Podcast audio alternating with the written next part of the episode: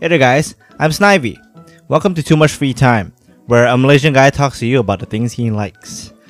And this week's episode, we're gonna talk about one of my favorite video game franchises and my first and most beloved entry in the series. Super Smash Bros. for 3DS. Now, Super Smash Bros. for 3DS, uh, actually, this is my second copy, so we're gonna be talking about this game specifically. It's tiny legacy, you know, able to fit in 15 to um, 30 minutes, and uh, what this game and the 3DS system means to me as uh, one of my first major games. So, let's talk about it.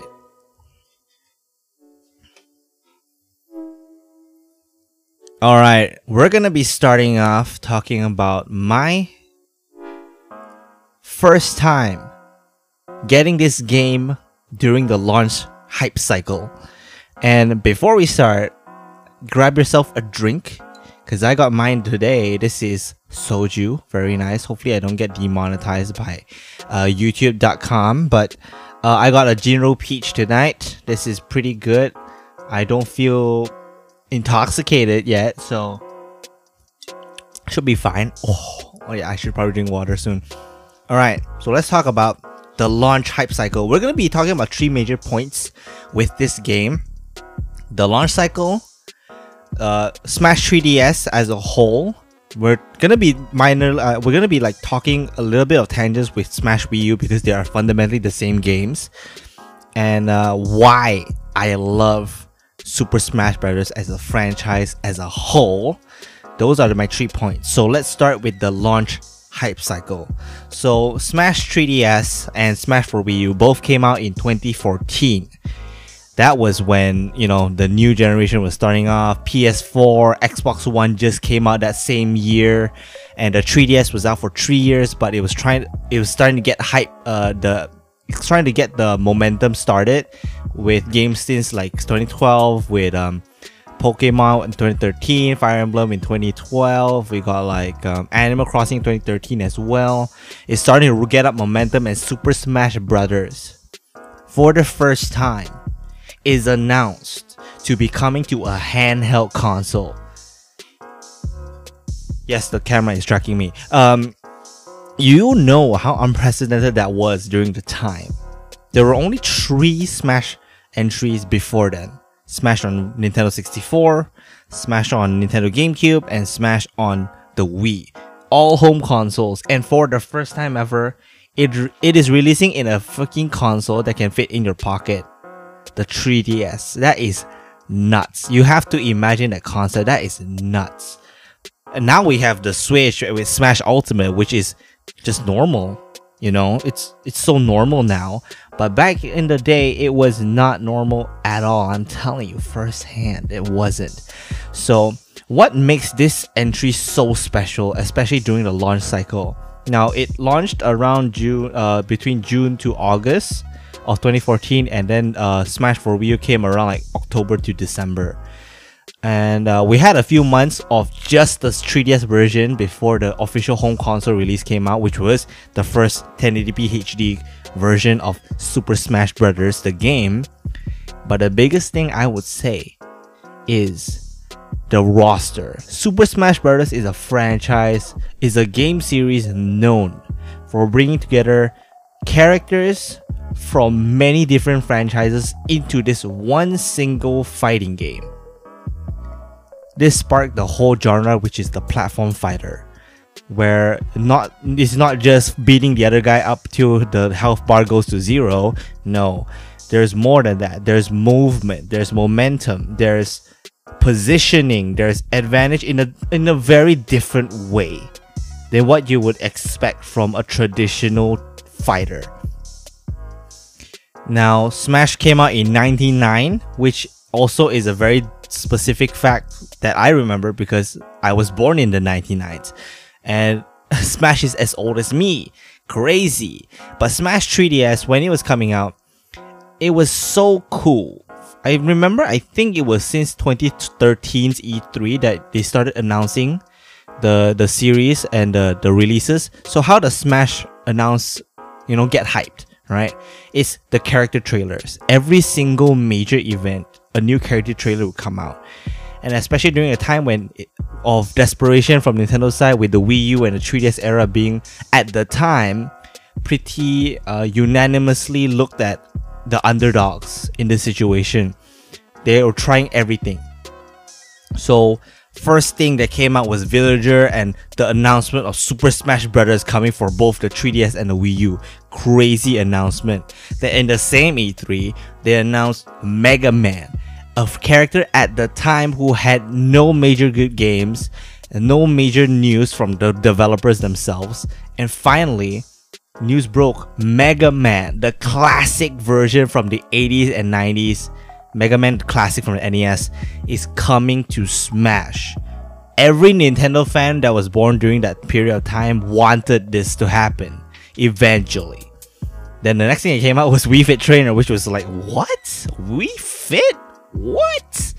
Very natural. I'm telling you, the character roster that was new from this game onwards are kind of the craziest, the weirdest characters. They both are pol- there. Are, there are many characters that are very polarizing in both the game concepts and their specific traits. Let's say Wii Fit Trainer is very unique, only using yoga poses and like Pilate poses to attack, which makes her hits come from very very weird angles. Like imagine doing the tree pose to attack from the top it's a very sharp hit. It hits very strong, to be honest. But there are other hits like the jackknife, which is like, what? Why? I mean, I won't show the picture. Imagine a person folding in half like this, Like on the hips. You know, they fold in half like this. Like, what? What kind of move is this? But it's a move on Wii Fit Trainer. But then there's a, there's the other side of the spectrum with Mega Man, which is so faithful. He basically recreated the whole entire game feel of what Mega Man is remembered as to be played as, you know, as a Mega Man player. So the learning curve is there, but once you get used to it, it feels like you're playing Mega Man from Mega Man. Like, what the fuck, right? Now, not every character is built with this type of like uh, core philosophy in mind, but the creator of the Smash series, Masahiro Sakurai, really intended to be able to translate a lot of the concepts from their original games into this special, special fighting game. And Smash 4, this, which is what most people call it, right, has also introduced the concept from this generation onwards DLC, which even further than that brought in bigger concepts of like third party characters. Mega Man was crazy. Pac Man is crazy. But did you ever think Ryu from Streets, Bayonetta from Bayonetta, and fucking Cloud from Final Fantasy VII? A game that never released on a Nintendo console at the time? What the fuck? I'm telling you, that happened. These are characters that are normal now in Smash. They have been in Smash for at least 6 to 7 years now. That's nuts. And the roster is definitely one of the reasons why most people buy this type of game, right? Smash is all about the characters. But even more than that, due to the creators, uh, like due to the creators' stance on making the best game in terms of value, making it jam packed, making it filled with little details that most people don't actually like find. This game is packed with so many modes for a handheld game. Now we're not going to talk about the Wii U version. The Wii U version has its own set of modes, own sets of rules, own sets of stuff like trophies. Each single game has a unique lineup of stages, songs that are featured, trophies, which is the main collectible in this game. What? You guys were making two games in the same development period? What the fuck? I'm telling you, that's nuts. Now, in terms of me buying this game when I was like, what, 14? I pre ordered this game when I was 13 to 14, which is crazy, I'm telling you. But at the time, this was one of the first few games that I bought with my own money. It was elating to feel like, oh, I bought this myself. Damn, I pre ordered a game? I'm so excited. And when I got the game, it's like, fuck yeah, I'm playing this. And I have more than one memory. Of course, the launch was crazy, but for those few years in high school, I have only been able to really play Smash on 3DS or even the Wii U version because I only got my Wii U in like 2017 after the Switch launch, which yeah. Um, I've only managed to play this single player, which is kind of sad, but that's just how it works for me. You know, that's just how it works. But the main thing, my core memory with this game started in college, where I would bring my 3DS to college because there were games I wanted to play in college, and I didn't have a Switch at the time. Switch haven't come. Uh, I haven't bought a Switch until 20, 2018. I um I only had a 3DS to play with at the time, but I would play it a lot at college. So one of the few games that I did play at college was like uh, Fire Emblem Shadows of Valentia when it launched in 2017. Uh, was it 16 or 17? Either way, I graduated. Yeah, college was 17. Um, so I played this game a lot at school on my free time, and I started to uh, influence some of my friends in college to play this game with me.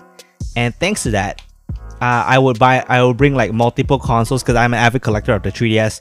I bring multiple consoles, all of them with a copy of this game, and we just played to the point where uh, we played for so long that I also influenced my friends to buy their own 3DSs secondhand and play Smash with me with their own consoles. That's kind of nuts. And the coolest thing was always the fact that we can play all these cool characters. Like I would play who did I mean back in the day? I definitely don't remember that. But uh oh yeah, I tried to play Toon Link a lot. And my friends would play like Zero Suit.